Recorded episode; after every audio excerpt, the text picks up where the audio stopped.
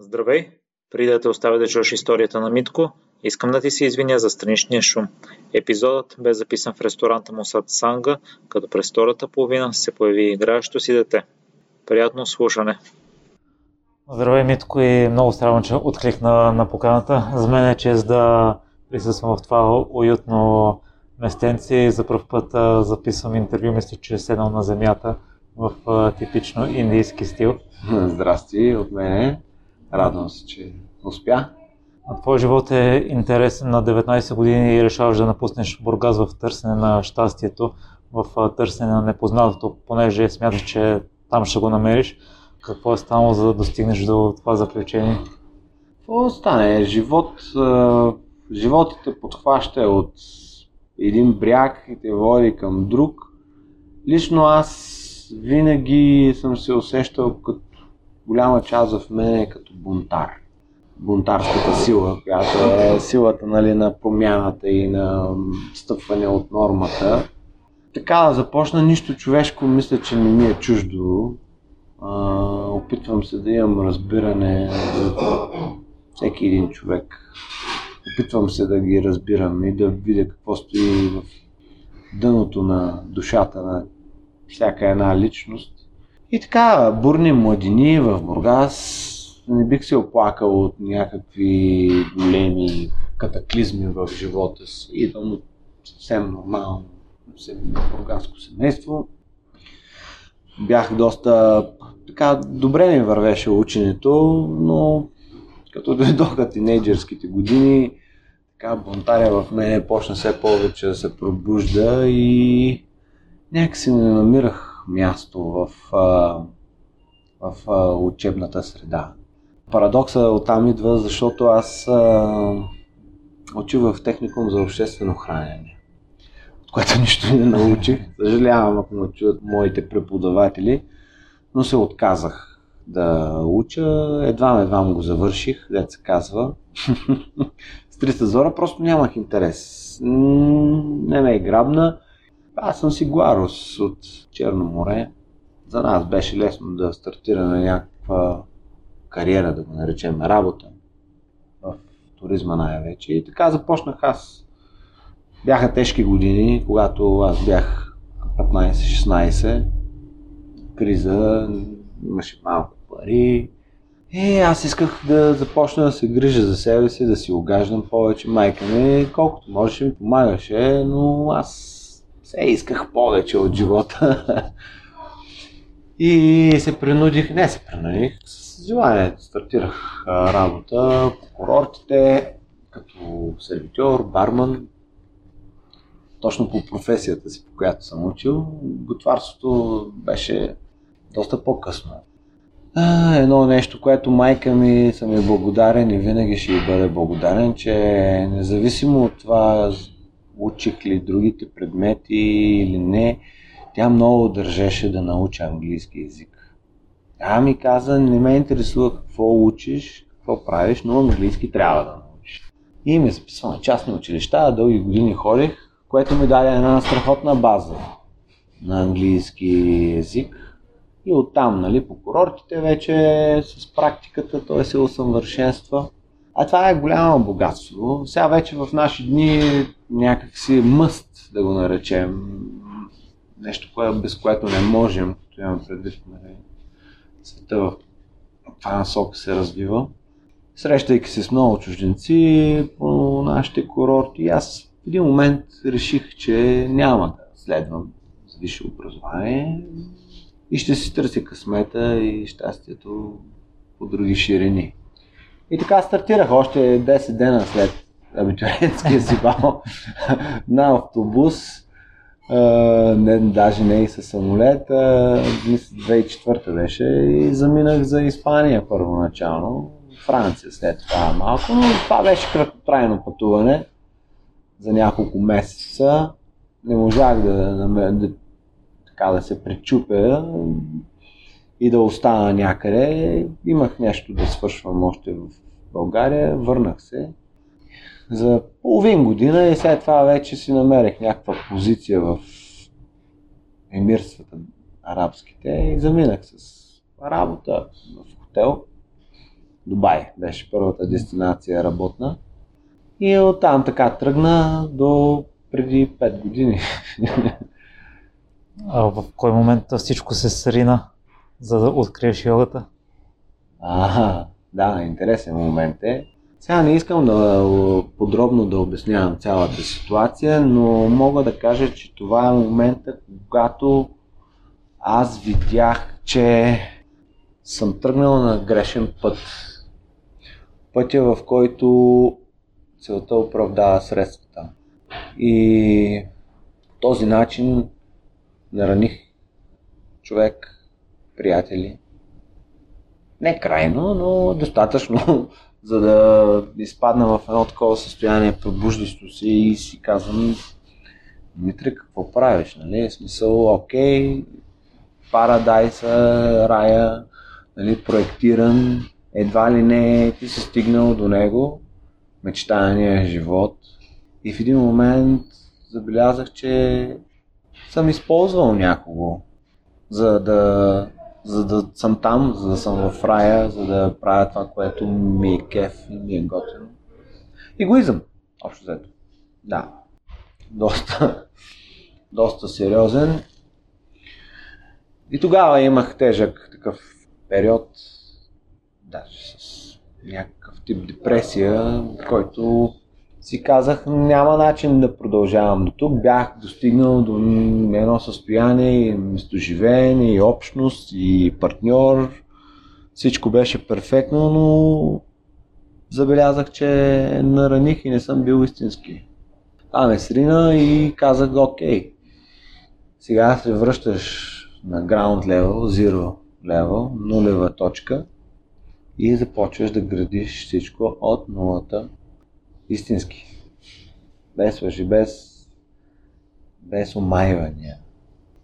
Гледане на фините енергии, фините неща, които са важни, да се следват принципите. Принципи, които са казани почти във всяко едно духовно четило. И така се върнах.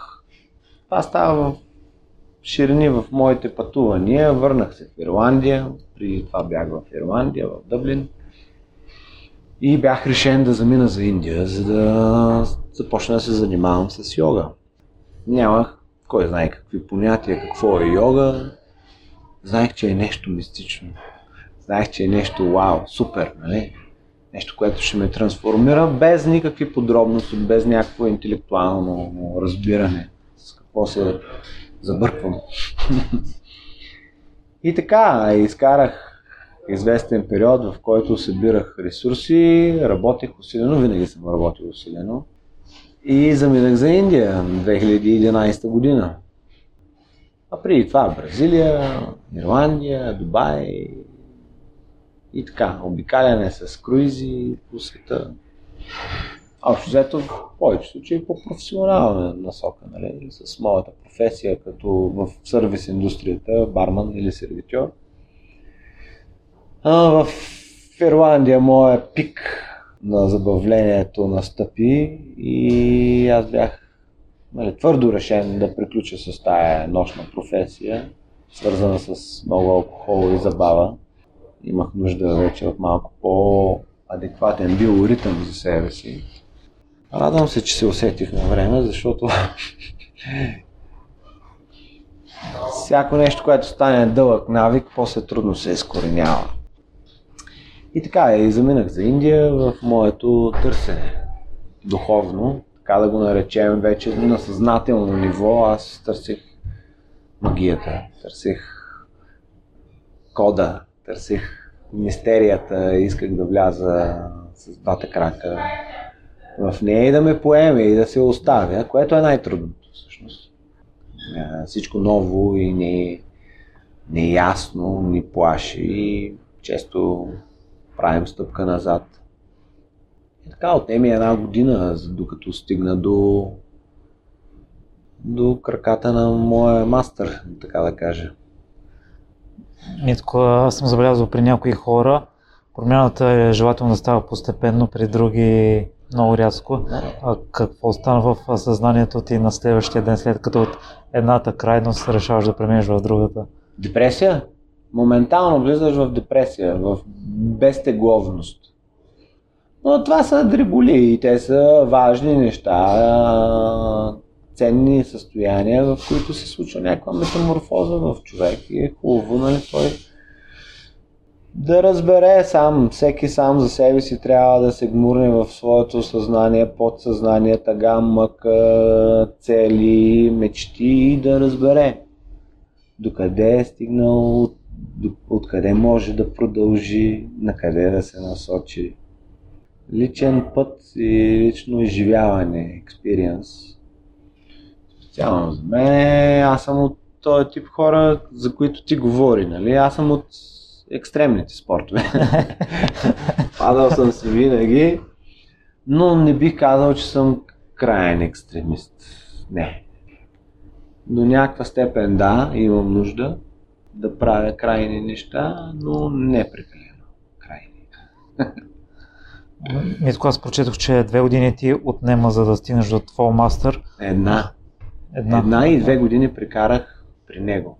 Всъщност, даже втората година физическото тяло на моя мастър го нямаше. Той напусна живота на земята, но аз бях там, в нейния дом, защото моя мастър е жена. И изпълнявах моята служба. И то бих казал, че това беше най-трансформиращия период от престоя ми в Индия. Последната година, бих казал, беше най-наситен с дейности, с отговорности, с тишина същевременно, което е най-красивото. Хем си активен, хем имаш възможността да си тих. После трябваше да се върна. Какво стана при първата ти среща с нея, след като 1 година се събира средства, за да... Първата ми среща ли? Ами, тя е дълга история. В Индия историите винаги са дълги и винаги са интересни. Затова обожавам тази страна. Нали, ако четеме 1001 нощи, Шехерезада, Индия отговаря на 100% на магията. Съвсем случайно, така в кавички да напишем, попаднах при нея. Аз бях в процес на търсене, бях в Ауровил, както с тебе преди това си говорихме, в един уникален проект, също доста, как да кажа, mind expanding, отваряш съзнанието, вкарваш всички хора, които присъстват там, в внимание към малките детайли, към природата, към отношенията един с друг, духовността, която стои винаги като основа на тези неща. Но там нямаше жив мастър. Мястото си има мастър, ама не беше мой. Аз го уважавам изключително много. Той е израелец на всичкото отгоре, със семейството си, уникален проект в Ауровил за залесяване. Но там мотото на този проект, сега само да си го спомня. May there be more forest to grow people. И ние с тази така доброволческа работа за залесяване всъщност променяхме себе си. Повече отколкото физическия свят, променяхме вътрешния си свят и е изключително ценен опит и преживяване. Хиляди хора минаваха от този проект на година. Но в един момент моето търсене, моята жажда за мастър, за по-дълбоко влизане в науката на йога. И трябваше да се тръгна. Просто викането беше силно. Дори бях дал дума, че ще остана по-дълго като дълготраен доброволец. След 9 месеца имах силна нужда да се придвижа при мастър. Те ме разбраха изключително приятелски и казаха да пътувам. И продължавам търсенето и обикалях в подножието на Хималаите, различни ашрами, ден-два, нещо не ги усещах тук, там всичко много готино, много приятно, йога навсякъде, медитация. И един познат от литовец ли беше, бяхме заедно на Випасана в Южна Индия, ми каза, там на 20 км от Ришикеш има уникален ашрам с едно семейство, което се грижи за него, имат невероятна история. Аз още на същия ден се събрах багажите и отидах там. И наистина срещнах моя духовен учител още с влизането. Те ме настаниха, изключително добре ме посрещнаха. И аз стоях 2 седмици. 2 седмици като не я разпознах като моя гуру. Даже съм седял с нея и съм ми задавал въпроси и сме си го разговаряли на темата как да си намеря гуру. И тя естествено, като на малко детенце, нали, обясняваме, сега тръгваш от място на място, от храм на храм, Хималаите, свети места, виждаш монаси, йоги, комуникираш с тях и ще си намериш. Съвсем така приятелски ме на пъти. И аз заминах тогава за Непал, имах виза да подновявам за Индия, върнах се в Южна Индия, всъщност сега бъркам малко цялата хронология, върнах се в Ауровил и тогава дойде колинга да тръгна, трябваше да си подновя визата, върнах се и тогава вече изпаднах в едно такова състояние, където трябваше да тръгна и се върнах в Харидвар при моя учител, който в последствие стана моя учител, защото се случваше фестивала на Кумба Мела. Не знам дали си чувал за Кумба Мела. Кумба Мела е най-голямото събиране духовно в целия свят. Над 100 милиона човека минават през този фестивал в рамките на 2 месеца. В най-важния ден, когато е кралската баня, да наречем, в Ганг, има накуп 30 милиона човека. И аз имах силно желание да отида на този фестивал с знанието, че най-вероятно там ще намеря моя учител. Но понеже бях при Матаджи, Нарвада Деви, това е името на моя духовен учител, понеже вече бях се срещал с нея и исках да знаех, че те ще ходят на този фестивал, ще имат кемп там, исках да отида с нея.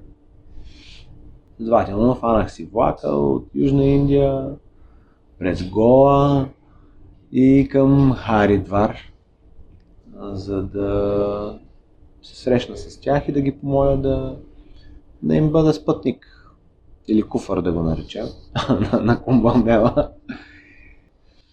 И така, и тогава вече, като се видя на къде отиват нещата, тя ме подложи на няколко теста. Като аз отидах 1 седмица преди те да пътуват. Това се случва в Алахабад, един град, където се срещат двете огромни реки Ганг и Ямуна, които образуват, когато се срещнат, образуват голям Ганг. То на един ден пътуване с микробус. Аз казвам, искам да дойда с вас на Кумба Мела. И казвам, окей, няма проблем, тръгваме, имаме кемп. Обаче 7 дена преди да заминат те, значи аз съм отишъл преди това, аз съм отишъл 2 седмици преди това. 7 дена преди да заминат те, тя ми каза, ти тръгвай утре за Кумба Мела. И аз съм така, аз на всичкото отгоре нямам никакви пари, в смисъл имам някакви 30-40 евро в джоба. И тя ми каза, отивай там, разгледай, виж какво е, що е и след 1 седмица ние ще дойдем и ще се срещнем там. И аз тръгнах. Имах пари за влака, раничката на гърба и пътувам за Алахабад. Пристигам в този огромен, изкуствено построен град, който е там, където в мусона се наводнява, е малко като пустиня пясъчна. В зимно време реката като е спокойна. Това е една огромна площ от пясък между двете реки. И този от единия край мисля, че е към 16-17 км, ширина 6-7 км. И това всичко е изградено с тръвопостове, осветления, туалетни и какво ли не. И всеки мастър и традиция си построява тяхния шрам и храм. И всички са на палатки. И аз пристигам там с една раничка, никой не познава. Нямам пари. И скитах се от кемп на кемп, от гуру на гуру. Къде за една вечер, къде за два ме приемаха и после ме пускаха да си ходя, защото не съм тяхен ученик.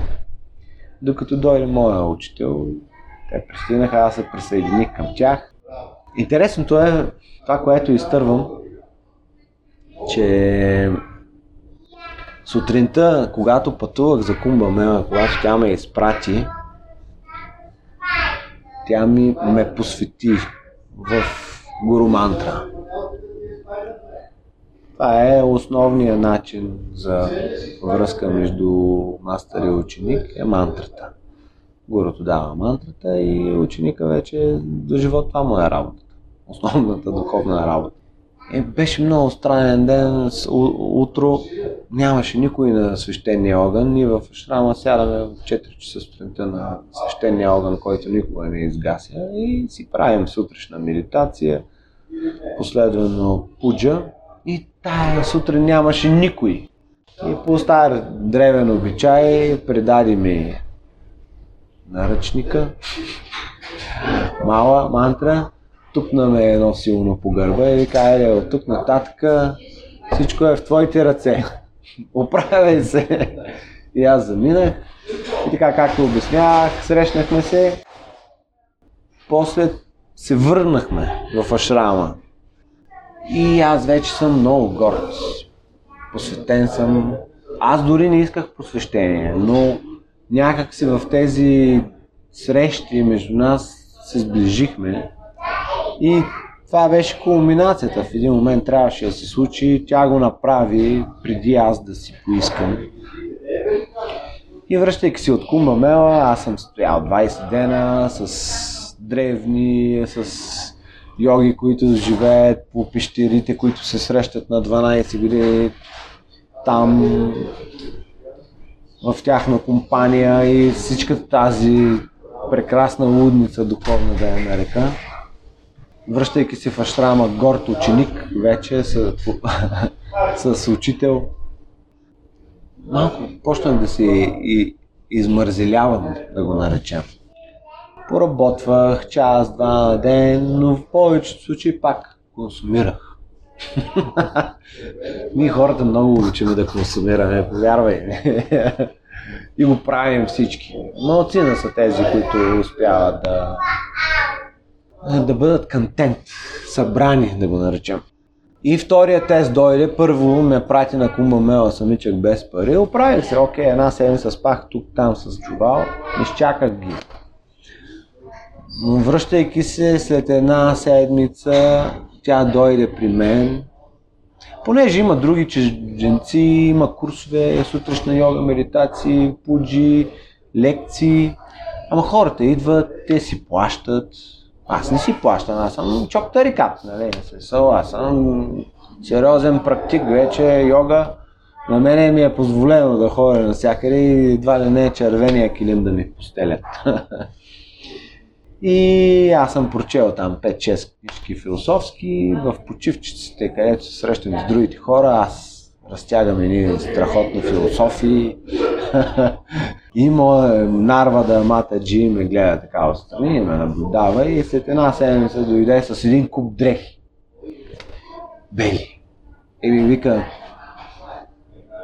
ако смяташ, вика, да обикаляш като Садо, така из Индия, без пари, по-добре, вика, ги махни тия хипи дрехи, служи белия цвят, движи се от храм на храм, от свято място на свято място, винаги ще има къде да сложиш глава, да поспиш и да те нахранят. Нали? Това правят в храмовете. Но тук за тебе място няма. Боже, това беше тотално подкосяване. Тъкмо ме е посветила в традицията, аз съм толкова щастлив и нали, практикувам щастливо. И в един момент ме гонят. Бяха ми наредили да свърша една работа, аз се мотах. Викам, утре ще я довърша, и те най-накрая решиха да предприемат някакво действие, защото то не може така, да? Това е мечешка услуга. И аз изпаднах в шок. И казвам, матаджи, ама как така? Тъкмо аз намерих пристаните, сега ме казваш да отплавам. Не мога. Имам нужда от теб, и казах. Не мога да си тръгна. Какво трябва ще направя? И тогава сина и Ганга, моя учител по хата йода, той е по-голям от мен със 7 години, виждаше ситуация от страни, дойде и ми каза, айде, стига приказки и се хващай на работа. И това беше кликата, да го наречем, кликването, в което аз разбрах, че нищо не готово не се дава в този свят. Човек трябва много сърдия и постоянство и търпение да си изработи това, което иска от живота. Затова аз минах тотално, нали, както ти говорих, че съм екстремен тип. Тотално смених и започнах от сутрин до вечер само да работя. Правих си медитацията сутрин вечер, на пуджите присъствах, но втурнах се в карма йога, както му казват. Работа. Работа за другите. Не за себе си. Но то естествено е и за тебе си. И така, и когато аз промених изцяло моята нагласа, връзката ми с моя учител, с мястото и с хората там изключително много се промени. Аз бях възприят по съвсем различен начин, защото положих доста усилия. И не исках нищо друго да чувам, освен за сутрешната и вечерната си практика и за това какво мога как мога да съм полезен, каква работа мога да свърша. Даже имаше момент, в който ми казаха да спра малко и да си почива. Аз знаех, че ако искам да съм там, трябва изцяло да въведа ума си в работа, в правилната посока. В моята духовна практика, която ми е дадена, медитацията, малко за тялото с асаните и оттам нататък да съм полезен на обществото, в което живее. Аз съм там ученик, другите допринасят, ама те допринасят с пари. Има няколко начина да вършиш работа за друг. В Индия казва така, с пари, с работа или с ума си. Така, на мене ми се отдава физическата дейност и така се изгради много силна връзка между нас. Имах щастието да наблюдавам. Сутрин ставаме раничко, в 3 часа. Като режима там не е задължителен за хората, които присъстват. Всичко там се прави по желание. Идваш, ако искаш да си платиш, плащаш си таксата за деня и идваш, ако искаш, присъстваш на сутрешни медитации, на пуджа, на йога и така нататък. А то е логично, щом си отишъл там и си дал парите да използваш максимум. Повечето хора, нали, 3 часа е доста рано ставане, не успяваха. Имах щастието с моя учител да прекарвам ранните часове само аз и тя. И в една много, силна хармония успях да използвам нейното присъствие. Тя имаше и доста работа сутринта, защото нямаше кой да я свърши, да се нахранят кучетата, да се сложи млякото, да се направи чай за хората, които ще станат по-късно, да се запали огъня, той е приспан, да не го кажем загасен, той е приспан и трябва да се събуди, той така се казва и на санскритски. Интересното е, че на санскрит буден, да събудиш и съзнание е една и съща дума. Четвърно. И доста физическа работа имаш сутринта. Аз имах щастието да я наблюдавам и лека по лека да ставам преди нея сутринта и да я отнемам. Защото тя вече беше в напреднала възраст. Си беше физически труд. Така отнех и всички физически задължения. Поех ги аз. Сядахме двамата и лека по лека се включваха останалите. И така 8 месеца мисля, че изкарах с нея, прибрах се.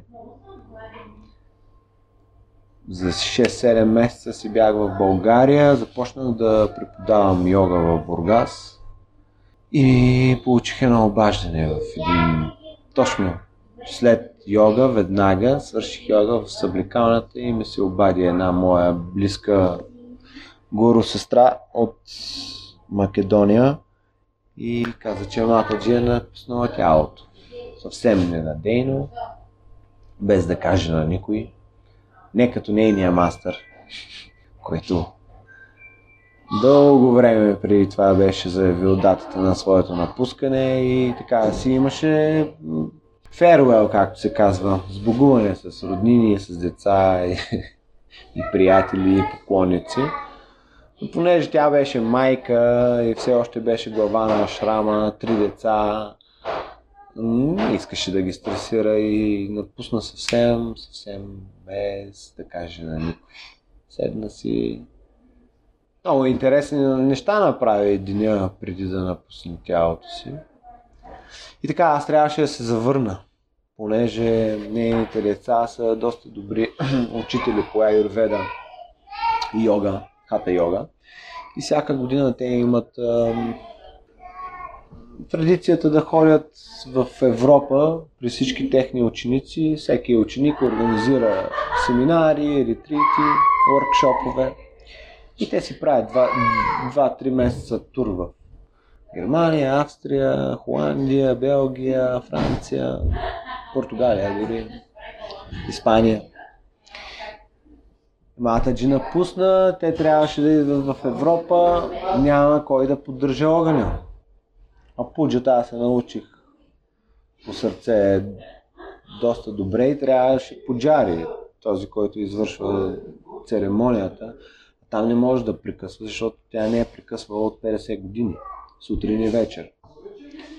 И ми казаха, ти трябва да идваш в ашрама и да си главен пуджари. Което аз веднага откликнах. Това беше последната година, когато отидах. Изкарах през цялото време почти в ашрама.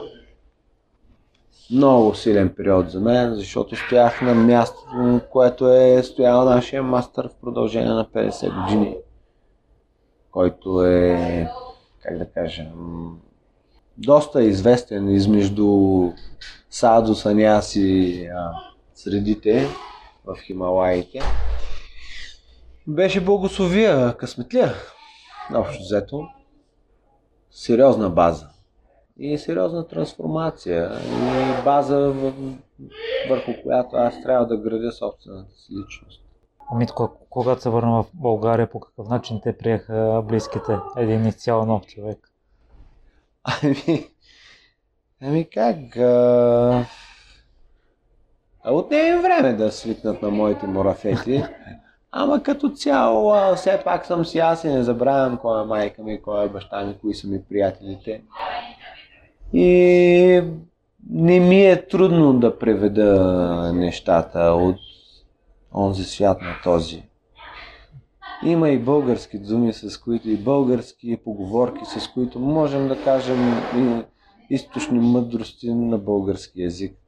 Така че човек винаги търси, нали, баланса, как да хармонизираме разликите между всеки един от нас. Отне им време, но никога не са се притеснявали за мене, просто се очудваха, нали, как сега не ям месо, как нямам мляко, нали, в веганските си периоди, как защо ставам в 4 часа сутринта и будят всички с практиките си, примерно. Свикнаха и вече, когато се задумих, нали, видяха, че съм си нормален. Но като цяло нямах някакви проблеми за разбиране. Абе, отнема време човек да свикнеш с разликата на обществото, на ритъма, на мисленето, на съзнанието. Значи ние хората се нагаждаме. Идеята за сансага се ражда спонтанно, тъй като сте усетили, че в Бургас има нужда от вегетариански ресторант, но и отнело няколко години, за да се реализира. Какво стана между идеята и реализацията? Ами, значи, когато аз се запознах с жена ми, аз вече преподавах йога в една зала в Бургас. Най-смешното е, че ние всъщност се познаваме много отдавна и то не малко се познаваме, доста близки контакти сме имали, но във времето, което аз съм пътувал из чужбина и докато се върна от Индия, даже не можахме да се разпознаем в рамките на 2 месеца, в които сме общували заедно, не постоянно, но нали, бяхме колеги, йога преподаватели и разпознахме се, случиха се нещата. Аз започнах да преподавам в нейната йога зала и двамата това правихме. Сутрин йога, вечер йога, нали? Като преподаватели. Цял ден свободен. Нали? Много хора се стремят към тая професия. Аз съм го видял в Индия. Никой не му се работи от 8 до 5. Нали? Това е новия ад, за който се говори. Макар че хората имат доста слабо разбиране за това какво се случва и бягат от нещо, от което всъщност не е там проблема, но то е важно сега и човек има нужда да се отдели, да промени, да се върне, да огледа, нали, да си направи една равносметка. Но това да работиш само по 3-4 часа на ден също не е... В смисъл, толкова много свободно време, без да си продуктивен за себе си или за околните. Окей, ще седнеш, ще медитираш 1-2-3 часа. Но пак, ние сме млади на 30 години, не може и така в излежаване на един диван, да, нали, в свободното си време да преминава на деня. Аз бълвах с енергия. Другото, храненето е изключително трудно. Аз съм свикнал да се храня с индийска храна. Много преди дори да стигна до Индия. В смисъл, пътя ми към Индия мина през много дименции и бях иницииран с Индия още от много дълго, дори преди да замина за чужбина първоначално. И лека по лека нещата почваха да водят винаги, да сочат винаги натам. Свикнал с един такъв тип хранене, беше трудно. И си казах, добре, дай да си направим едно място, в което ние може да си хапваме и други хора като нас. Знаем, че имаме... залите са пълни, хората са отворени за алтернативното, за полезното, за здравословното. И така се роди идеята. Нещо за нас и за другите, които ще го оценят. Има една статистика, в която световна, на въпроса, коя е най-лошата идея, която може да ти дойде. Номер 1 е да си отвориш собствен ресторант. Много хора си мислят, че е само романтика и забавление, но всъщност ресторантьорската индустрия е една от най-трудните в света. Това мога да го твърда със сигурност. Много е трудно. Вижда се вече, нали, с всички тия предавания и тази известност на мастър-готвачи. Се вижда, най-големи известни готвачи фалират и то доста често се случва, но изключително добри ресторанти, като концепции, като професионализъм също намират не след дълго своя край. Изключително труден бранш, който изисква абсолютно цялото ти присъствие. Ако искаш да се занимаваш с ресторант, трябва да се посветиш на него. Първо. Така дойде идеята, реализирахме я след почнахме да се търсим помещение, намерихме си една къща, прекрасна до морската година в центъра и започнахме ремонти, нагласи. На мен ми помогна това, че аз съм бил в индустрията, макар и никога в кухнята професионално, но винаги съм работил с кухни и съм сервирал храна и напитки. И в големи вериги хотели съм работил с високи стандарти, което беше една добра база за мен. Знаех доста стандарти и ми помогна. Аз никога нямах професионален опит в кухня, макар че по комуни в Ашрама съм готвил за десетки и стотици хора, но никога не съм отварял ресторант, който клиент сяда и избира се нещо от менюто и ти го поръчва и ти трябва да го направиш на момента и менюто ти е примерно 50 артикула. Но лека по лека се справихме с нещата без да потънем и сега сме така изплували на повърхността и пътуваме. А след 3 години в Бургас решавате да се преместите в София. Защо? Ами някак си искахме да дигнем нивото си. Искахме да достигаме до повече хора. Чисто финансово също имахме интерес. Ако ще отдаваме целия си живот на тая работа, защото аз съм тук 7 дена в седмицата, от 8 до 14 часа на ден. Нали? От 365 дена в годината аз съм работил около 340. Нали, не искам да смятам в часове какво е това и ако го правим това, поне да има за какво да го правим, нали? Ние там си бяхме окей, оцелявахме си, изкарвахме си при храната, но искахме просто да си дигнем нивото и да бъдем достъпни за повече хора. Там зимата е дълга в Бургас. Дълга е, хората са прибрани по къщите си, не излизат много. Това беше основната причина. Решихме, че сме готови да дойдем в големия град. Митко, вие всъщност в София се пренасте преди 1 година и 2 месеца. Казах. Ами да, първоначално какво направихме? Имахме един голям празник в Бургас, обявихме затваряне. След 1 седмица пътувахме за София и си преместихме цялата къща. Това беше първата стъпка. Взехме се жилище и започна търсенето къде ще е ресторанта, защото това е изключително важно нещо. Мястото, където ще се случи. И започнахме брокери, обяви, което отне 6 месеца само да намерим помещението. Аз бях на прага на отказването. Има разни си помещения, но аз имах изисквания как трябва да изглежда и къде да е, нали, цялостна концепция. До този момент бяха всичките неподходящи и бях на крачка да се откажа, но в последния момент един от брокерите каза: елате да го видите това тук, на Бенковска. И в момента само дори аз не влязах вътре. В момента, в който видях, нали, колко голяма витрина има, какъв тавана и къде се намира, и казах: да, това ще е мястото. След това започнахме ремонт, още 5-6 месеца, докато го отворим. На 9 септември, култова дата, просто така се случи. Трябваше да избираме между 8, 9 и 10 и избрахме 9, защото си е значителна дата.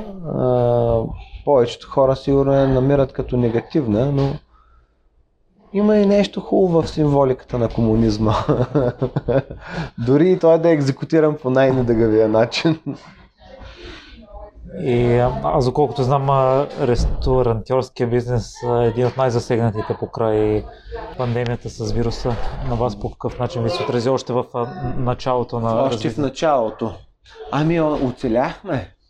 Оцеляхме, да ти кажа, тежко, защото аз започнах тук с партньор. Имах партньор.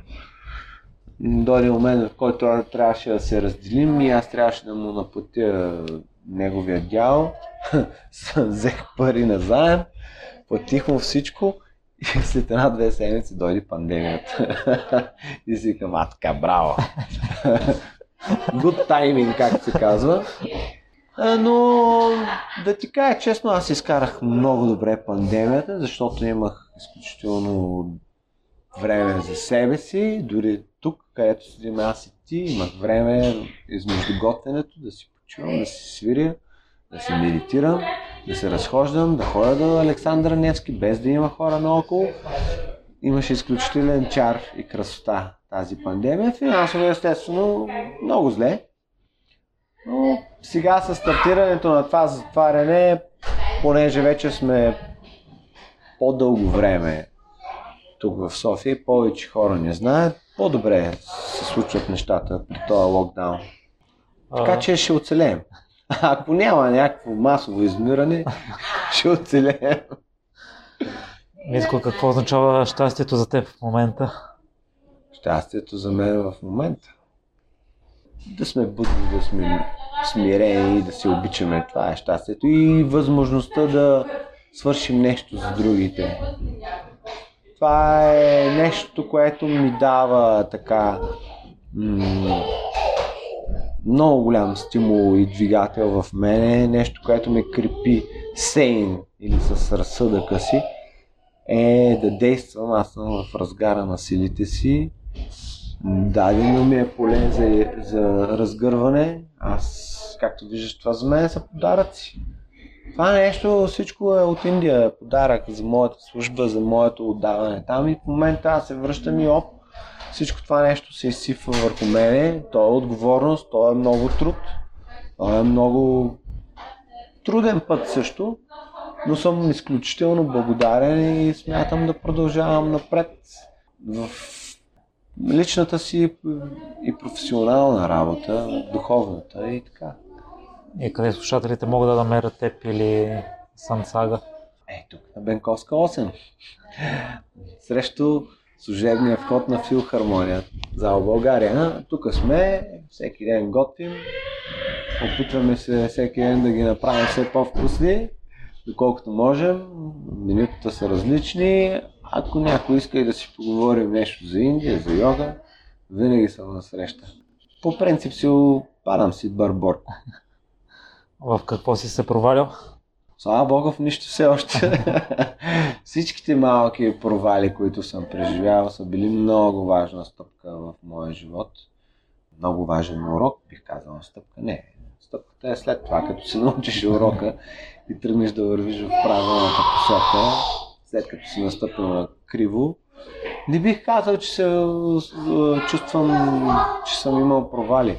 Имал съм много моменти, в които съм бил обезкуражен и потиснат и нещастен, да го наречем, но няма смисъл. Човек, тия моменти идват само за да направят една вихрушка в нас, да се надигнем, да видим къде, какво грешно сме постъпили и да продължим по-осъзнати, по-мъдри. А с какво се гордееш най-много? Гордостта като цяло не е добро качество, но съм доволен от това как нещата се подреждат в моя живот. Имам един прекрасен син, който се роди преди 3 години. Той ме радва много. Той ми дава допълнителен стимул и мотивация, основен да не кажа. И примера на моя гуру. Това е моя кодекс, моя пример и се опитвам колкото се може да го повече да го интегрирам в собствения си живот в една тотално различна географска ширина, защото България не е Индия. Там нещата и тук се случват по коренно различен начин. Там духовният живот е основа. Тук е екзотика. Някои очи дори измишльотина, не? Нещо модерно, актуално. За мен това е начин на живот, за мен това е възприятие за всичко, за самите себе си, за целия свят. И се опитвам все повече да вървя по тази пътека, по този пример. Трудно е, но виждам, че има сили, които ми помагат отстрани и вътре в мен. Митко, всъщност сетих, че това ми е втори епизод, който съм седнал. Първият сигурно няма да ти изненадаме в йога студио с йога инструктор. Изключително приятно ми беше да се видим и комфортно. на Земята, различна е обстановката. И се радвам, че разказа така в детайли твоята история и твоя път. И ти пожелавам успех и за напред. Аз се радвам. Надявам се читателите така да им хареса, нали, историята, защото има ценни неща в приключенията. Ако някой има по-така по-финни въпроси, аз съм насреща и винаги може да си поговорим. Благодаря ти за посещението и ще се виждаме. Благодаря ти, че остана до края. Ако този епизод те е вдъхновил, изпрати го на трима приятели. А ако искаш да споделиш мнението си с мен или да ми дадеш препоръка, пиши ми във Facebook страницата на Непримиримите подкаст. Усмихнат ден ти желая!